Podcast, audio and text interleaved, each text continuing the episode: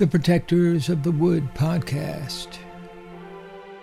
The destruction of our planet is becoming real life. Remember that everyone can make a difference and every action counts.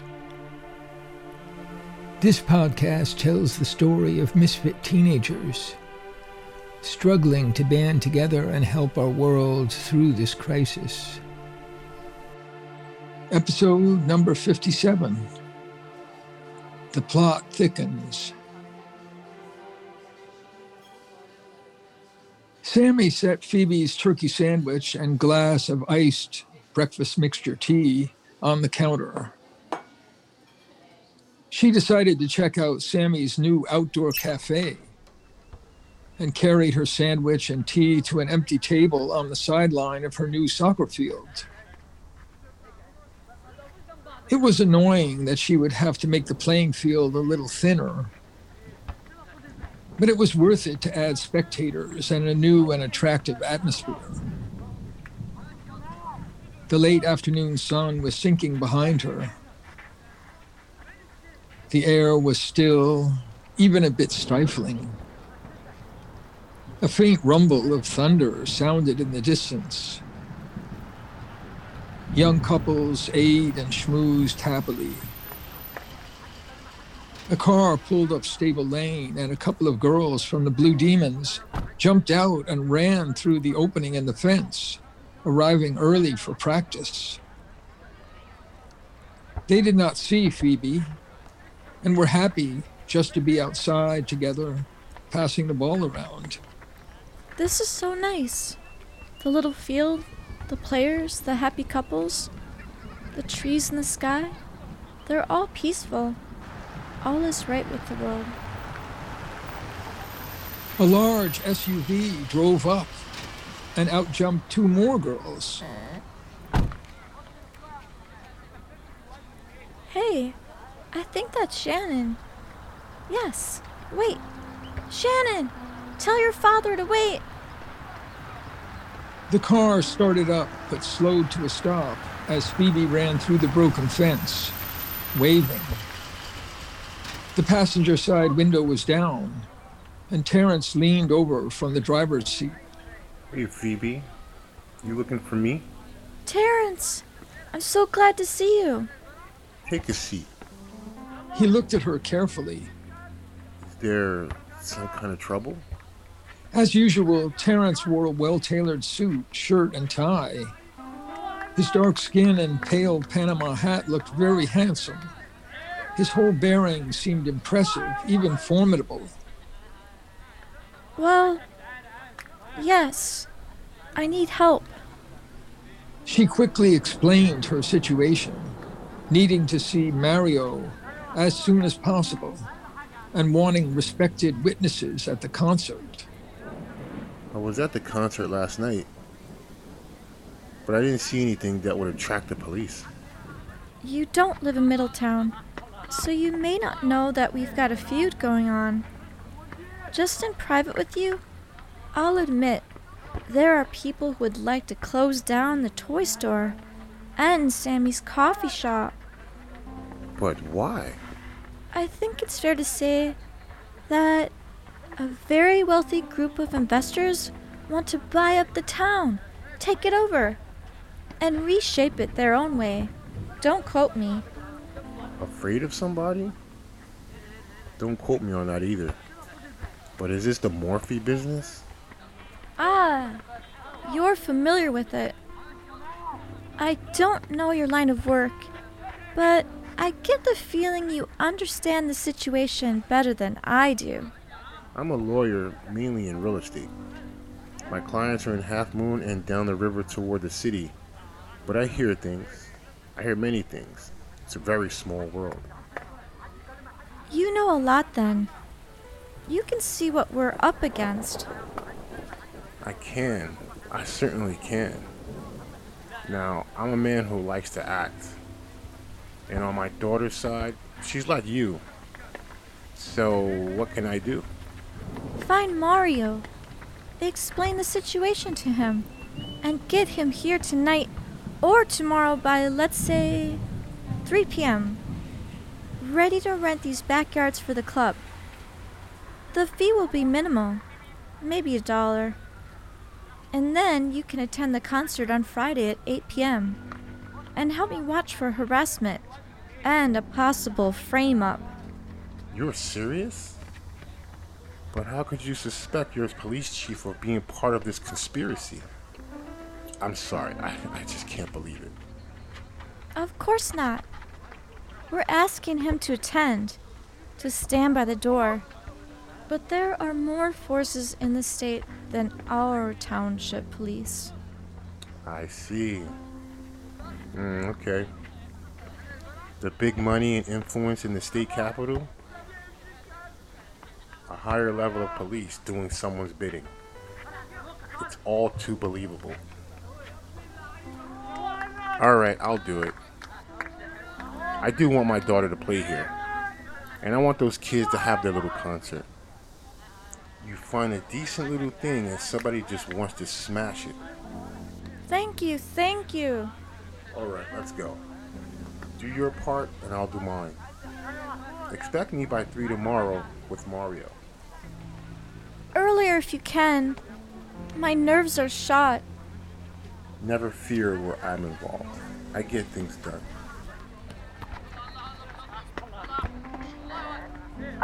Phoebe jumped out of the S U V and it sprang forward with a roar. The girls and a few boys continued to arrive, in cars and on bikes, on scooters and skateboards, walking and on the run. They came from Stable Lane. They came through the toy store. Phoebe had been forced inside more and more recently as the crowds in the store had increased. And it was a relief for her to be outside with the team. The Blue Demons' first preseason game was coming up in just two weeks. She knew it was time to get serious about positions and responsibilities.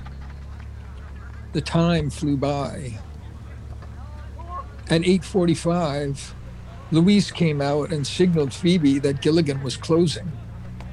She pulled the team together and thanked everyone for a great practice and announced that Friday's practice would be canceled to make way for the concert. She knew the girls wanted to dress for the occasion and get their seats early. Everyone cheered. Sweat dripped from their shining faces. The group scattered in the shadows with high morale. As Phoebe headed for the back door of the toy store with a bag of equipment on her shoulder, someone took the bag from behind. Jeremy, what are you doing here? You should be practicing. We took a break. I came over to pick you up. How nice. Soon, Phoebe joined Jeremy in the cab of the tow truck, high above Bridge Avenue. I need your help tonight on something. And I need yours. You go first. I don't know if you heard that George is staying with me. Yeah, Stephanie told me. It wasn't my idea. He argued with his parents late Tuesday, after leaving us. He got so frustrated, he just put a few things in a backpack and walked to the gas station. How's Jim taking it? He said a couple of days would be okay. Anyway, George is staying on the couch in the office. It's not very convenient, and we're just struggling along. There's something a little strange about it all. I understand. We feel like a triangle. And when we start to clear it up, George moves in with you. Jeremy smiled in a sad sort of way. Yeah, that's what it means. Meanwhile, this concert's getting unbelievably tense. That's what I need your help on. Sammy and I have a security plan, and I've ended up with more than I can handle. We need a meeting tonight at your place with anyone who's around. Hopefully Eddie's brother and Stephanie. Anyone who can help us. We can meet during a break, or after you finish, But please, help me to get everyone together. No problem. But right now, there's only George and Eddie there. Jeremy let the tow truck just crawl along Main Street. Cars passed them quickly in the dark. He touched Phoebe's arm. I missed you. I'm glad. She leaned over and kissed him on the cheek. Hey, I've got to turn. He pulled into the gas station and parked alongside the garage. Then he embraced her and gave her a long kiss on the lips. He pulled back. We have to wait on that. I know. They jumped out and headed into the office. Even before opening the door, they could hear the music throbbing through the air.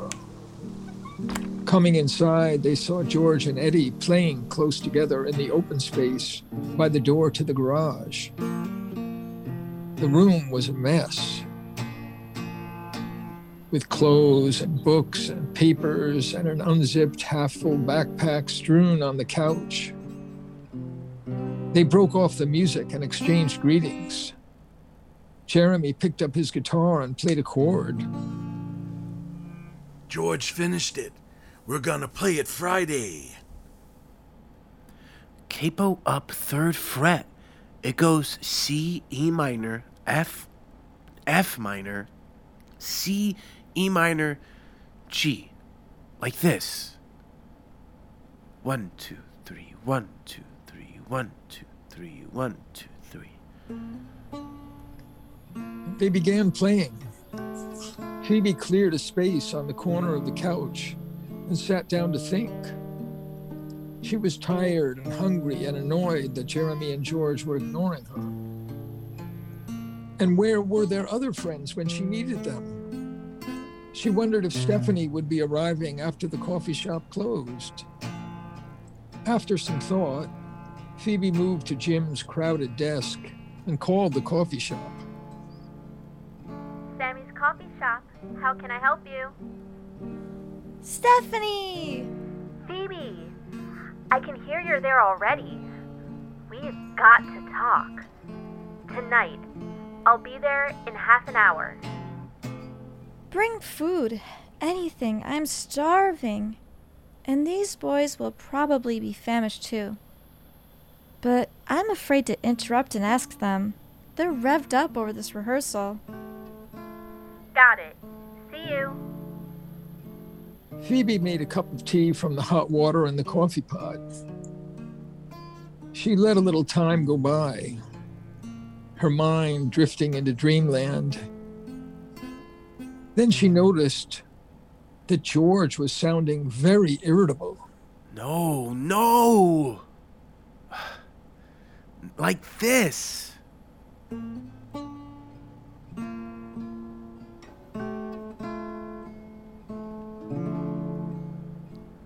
I need to practice that. Let me just strum it for now to get the feel of it. They began the song again. No. The bridge goes F, A minor, C, and then F, A minor, D minor, G. Like this. Okay. Let's start again. Here we go.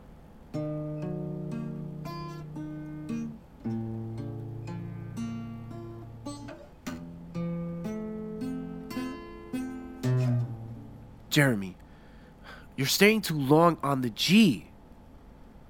It goes right back into the verse. Come on. We only got one more day. Get it together. Oh, no. This is going too far. Jeremy's face looks like a ghost. He'll walk out in a minute. Ease up, George. Jeremy's never heard this song. Just sing it. Play rhythm yourself a few times and let Jeremy follow you. He'll get it. Uh, I don't know why I'm like this. I just want it to be perfect.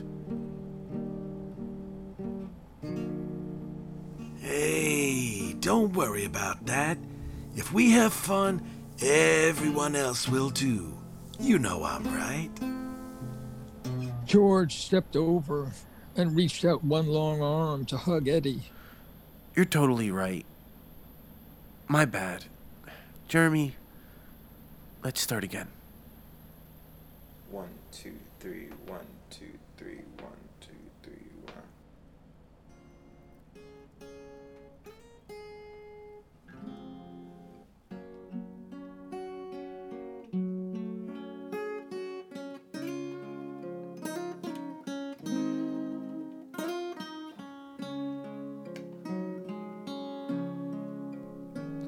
If I knew you really loved me, there would be no more war. And if we're not together in this wild and crazy world, if I knew you really loved me, it would set my heart aglow. Take you with me everywhere I go.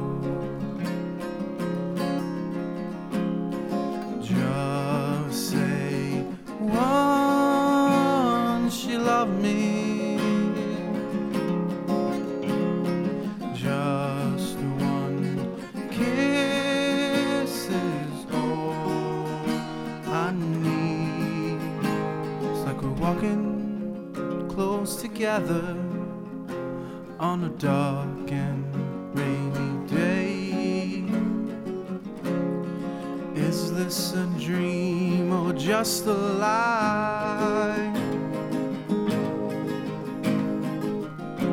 One burst of sunshine would light up my way. I see the world in your eyes.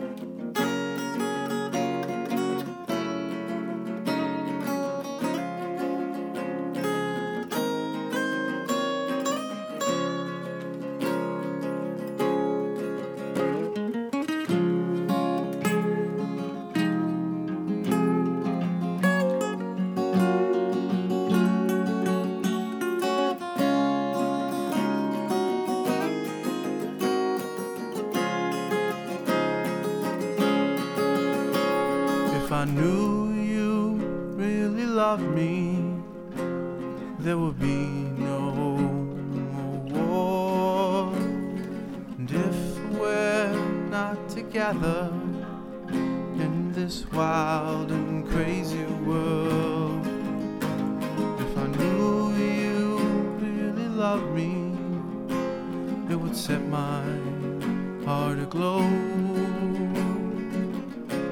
Take you with me everywhere I go, everywhere I go. Everywhere I go, everywhere I go, everywhere I go, everywhere I go.